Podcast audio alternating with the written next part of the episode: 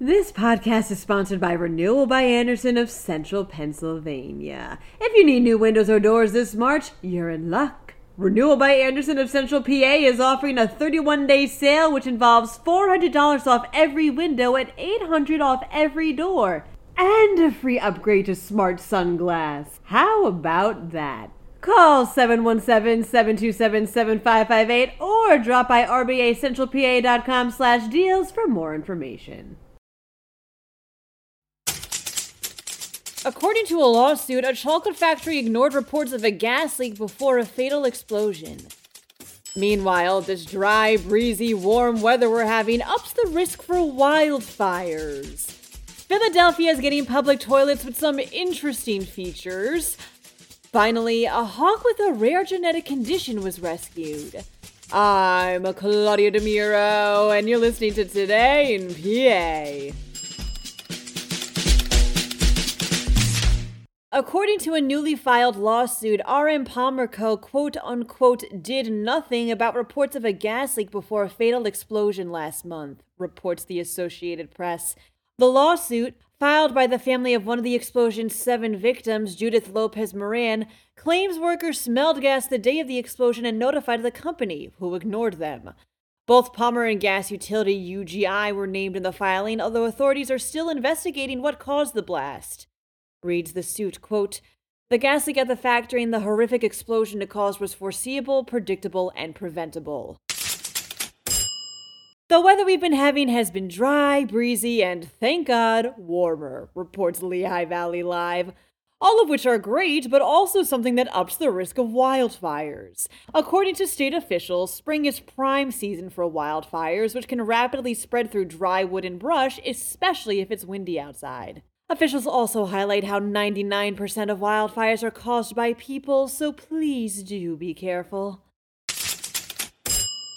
The first of Philadelphia's new Portland Loos is being installed in Center City as we speak, states CBS Local Philadelphia. As described by the company's website, the Portland Loo is a public restroom unit born of an idea to provide people with relief while also dissuading criminal activity. In the words of the website, it's, quote, a public toilet that would prevent common problems, such as vandalism, illegal drug use, or prostitution. The units boast anti graffiti wall panels that are also easy to clean, plus motion sensors that let people know if someone's inside. The units additionally use blue lights to prevent drug users from seeing their veins, and as far as prostitution goes, the way they're built allows for sight lines and for sounds to carry. The Philadelphia Inquirer states the city's pilot program, for which it budgeted over $650,000 a year to, will have six Portland loos in all. A hawk with a rare genetic condition was rescued in Franklin County, says PennLive. The bird was discovered near a creek in Mercersburg covered in some type of oil, injured, and was later taken to the Raven Ridge Wildlife Center in Washington Borough.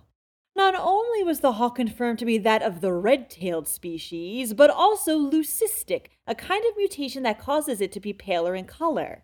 The center confirms that the hawk, quote, is on the road to recovery and is making progress every day.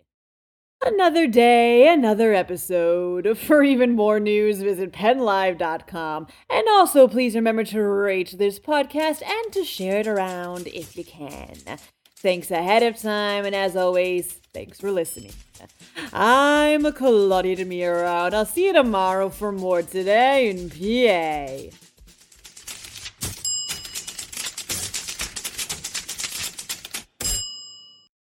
This podcast is sponsored by Renewal by Andersen of Central Pennsylvania. If you need new windows or doors this March, you're in luck.